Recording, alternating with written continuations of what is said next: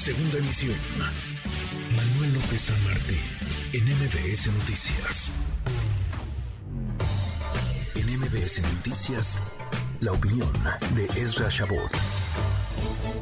Ezra, querido Ezra Shabot, qué tragedia esta. Claro, es el colapso, es el derrumbe en la línea 12 del metro, pero también es la impunidad los meses que transcurren sin que llegue la justicia. ¿Cómo estás, Ezra? Muy buenas tardes. Hola, ¿qué tal, Manuel? Buenas tardes. Buenas tardes al auditorio. Pues sí, parecería ser que se trata de una tragedia muy, muy cargada de intereses políticos. Es algo que pues es muy difícil de, de desmadejar porque pues hay que recordar que son tres administraciones las que están metidas en este lío. La administración inicial, Marcelo Ebrard, Enrique Casitas, al que, bueno, pues parece que ya tratan incluso también de, pues, de protegerlo, el encargado de lo que era el proyecto eh, de la línea 12 y del metro como tal, de la ampliación del metro, y luego, pues, con Miguel Ángel Mancera, que fue quien eh, pues trató de componer o de por lo menos mantener funcional algo que era imposible y de alguna forma pues arreglar y que pues se hizo como única salida. Y luego la tercera pieza, que es la de Claudia Sheinbaum, Florencia Serranía, y en donde, pues, eh, en la medida en que estos uh, extremos, eh, Ebrard y Sheinbaum, compiten por la candidatura presidencial, en figuras cercanas al presidente López Obrador, pues eh, de una u otra forma mm, terminan en un acuerdo político. Claro, hay que recordar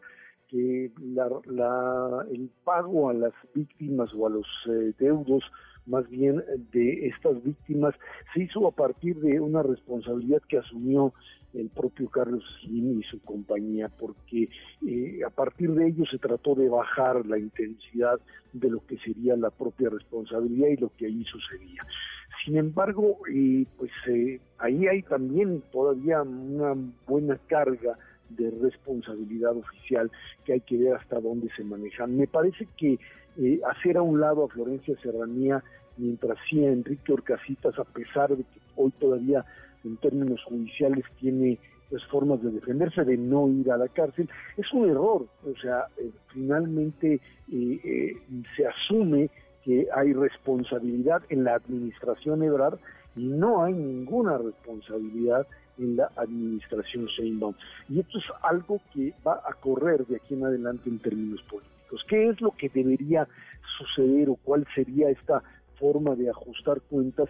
Pues es muy sencillo en términos, digamos, de lo más eh, eh, ideal. Es quién construyó y construyó mal y quién no mantuvo, quién no hizo el mantenimiento debido a una obra que no se podía tirar y que había que seguir manteniéndola. Pero esto no funciona así, Manuel. Esto tiene que ver con lo que son eh, apuestas políticas, poder y grandes apuestas para el futuro. Mm. Así es como estamos.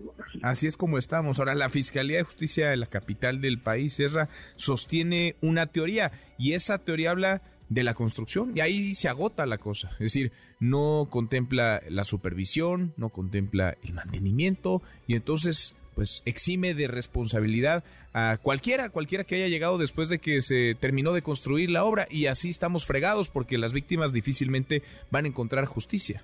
Claro, porque de lo que se trata es obviamente de asumir que es cierto, la responsabilidad inicial es en el que construyó mal. Eh, se van sobre orcasitas porque obviamente no pueden irse a sobrebrar en este momento. Hay que recordar. Oye, sobre las empresas, ¿esa? Que no pues son, no, no, son menores, digamos, eh, el tamaño de los empresarios claro, pero las empresas aceptaron, digamos, la, directamente ir y pagar hasta un determinado punto a las propias eh, eh, deudos de las víctimas y casi con todos llegaron a un acuerdo, aunque hay algunos que todavía siguen peleando la propia responsabilidad criminal porque finalmente no es un problema nada más de pesos y centavos, sino de responsabilidad criminal, y ahí es donde te atoras, porque ahí la responsabilidad hasta dónde llega, hasta el que firmó, hasta el que lanzó el proyecto o quien lo aprobó, y esto se iría directamente a Ebrard. Ahora, el tema del mantenimiento pasa por Mancera, pero la verdad es que en el caso de Mancera, bueno, pues el señor lo que hizo fue tratar de evitar la, la, la catástrofe, cerrar el metro, la línea 12, meterle pues a lo que pudiese para poder hacerla funcionar otra vez y manejar el mantenimiento. Oye, yo me acuerdo, esa cuando la cerraron, te acordarás, en 2000, de 2014, la reabrieron y Joel Ortega dijo, no, la línea ya funciona perfectamente, ¿eh? garantizó la seguridad de los usuarios. Luego la volvieron a cerrar en 2017, cuando el sismo estuvo cerrada, la revisaron y dijeron lo mismito, dijeron, la línea funciona, la línea es segura. Pues no, o alguien no supervisó, o alguien no le dio mantenimiento, pero lo que es un hecho es que la línea, pues no, no era, pudo haber habido fallas en la construcción, pero después también hubo otros tramos de responsabilidad que tendrían que, por lo menos, aclararse. Claro, y bueno, pues eh, lo que te diría la gente de Mancera, yo se las dejé ahora sí que con alfileres y por qué no los, por qué los quitaron o por qué no